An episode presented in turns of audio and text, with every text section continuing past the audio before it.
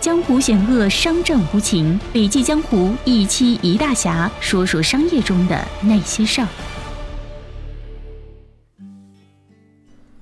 亲爱的听众你好，欢迎来到笔记侠，我是不觉云上。如果对今天的内容有话要说，欢迎文末留言。细数中国产品圈里的代表人物，如果说男友张小龙，那一定是女友梁宁。张小龙居于广州，梁宁居于北京，用江湖的说法，属于产品界的南张北梁。年初的微信公开课上，张小龙用通俗朴实的方式分享了他对微信的理解，让人看到了一个不太擅长表达但思想深刻的产品经理背后的思考。这次年终的产品经理大会上。梁宁则由浅入深地讲述了一个产品经理的奥德赛之旅。第一个，人生的奥德赛时期。人生阶段分为童年、青春期、成年和老年，这是每个人的必由之路。童年的我们没有自主能力，只能依赖大人，所以这个阶段的我们是没有自我的，是不具备判断力的。我们自己的感受并不重要。重要的是抚养我们的大人和他们的感受，而我们步入青春期的时候，自我形成开始，会有叛逆。其实呢，这个说法也挺不好的。接着，当我们步入成年，开始具备自主能力，能通过自己的劳动养活自己。三十而立的说法就是这个道理。成年之后的老年阶段，传统社会就认为老人不应该过多的占用社会资源，但。这些啊，其实都是农业时代的划分方法。其实从当前的现状来看呢，完整的人生应该划分为六个时期，其中在青春期和成年之间，应该还有一个奥德赛时期。奥德赛这个词呢，来源于公元前八百年的荷马史诗，出自一个神话故事，翻译过来的意思就是：当你经历一切完整漂泊，最终找到自己的国，那么。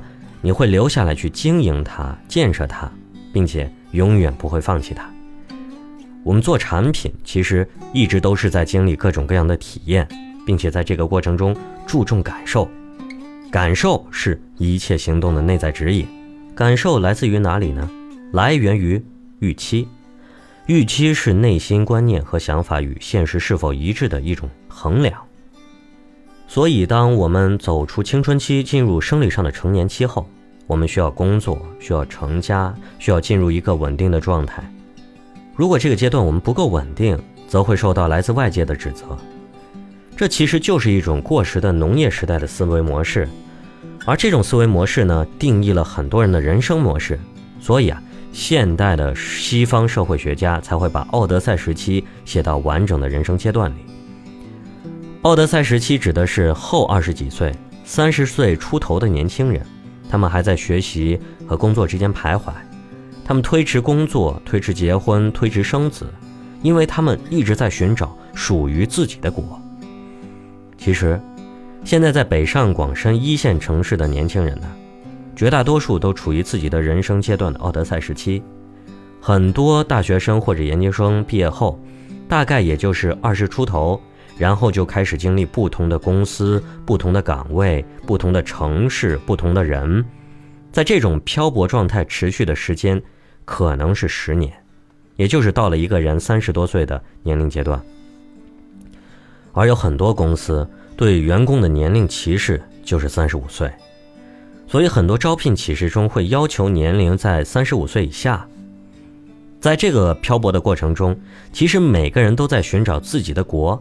并且持续训练和培养自己的能力，一旦找到理想国，就会结束漂泊，就会留下来，并且持续强化这种能力，经营和建立好自己的国，这就是稳定的标志。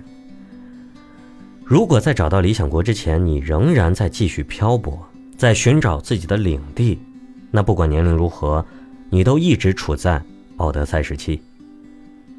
我们在学校里学习，熟悉学校的环境和应对方式，我们知道该如何学习和考试。一旦离开学校，进入职场，离开这个熟悉的战场，我们就会开始一段新的寻找自己理想国之旅。在一次新的漂泊旅程里，从一枚小白开始，去学习新的能力，去探索自己理想国在何处，不断历练，不断尝试，最终找到自己理想国并成为国王。这就是我们每个人在人生阶段中不断重复的从小白到国王的故事。那么，在从小白到国王的过程中，有三项能力是特别重要的，分别是判断能力、增长能力、关系能力。增长能力呢？我们先来看看增长能力，如何设计你的增长系统，打造你的增长飞轮呢？在这个功利的时代，如果用简单粗暴的方式来衡量增长，可以把增长和赚钱用同一个说法。赚钱的方式有两种，一种是劳动致富，一种是做出正确的选择。劳动致富的观念在农业时代就已经有了，没什么好解释的。而什么叫做做出正确的决定呢？其实呢，这一点我们从小都没有刻意去学习过，因为中国的传统教育观念就是听话，就是服从。教育的目的是把你变成普通人。也就是说，你接受了良好的教育，你才不会对社会做出危害，才能为社会做出贡献。而有效的、持续的增长，需要你做出正确的决定。如果单看我们个体，可能差异性会比较大，但是看那些大公司，其实也是一样的道理。拿京东和阿里做举例，这两家以电商起家的公司，都是2014年在美国上市的，到今年已经五年了。这两家公司发生了哪些变化呢？京东在二零一四年就是一家物流体验非常好的电商公司。五年过去了，京东的增长体现在品类扩充和市场覆盖上。只要时间推移，就可以持续扩充品类，就可以持续覆盖更多的地区和人群。也就是说，京东建立一个增长模式，然后在这个增长模式里持续做好管理，并增强自身能力。这。一直是一种劳动致富的模式。再看过去五年的阿里，是不是变化已经非常巨大了？其实，二零一四年的阿里已经是一个巨大的组织和经济体了，但在这些年里，它仍然能像舞龙一样演化出不同的增长。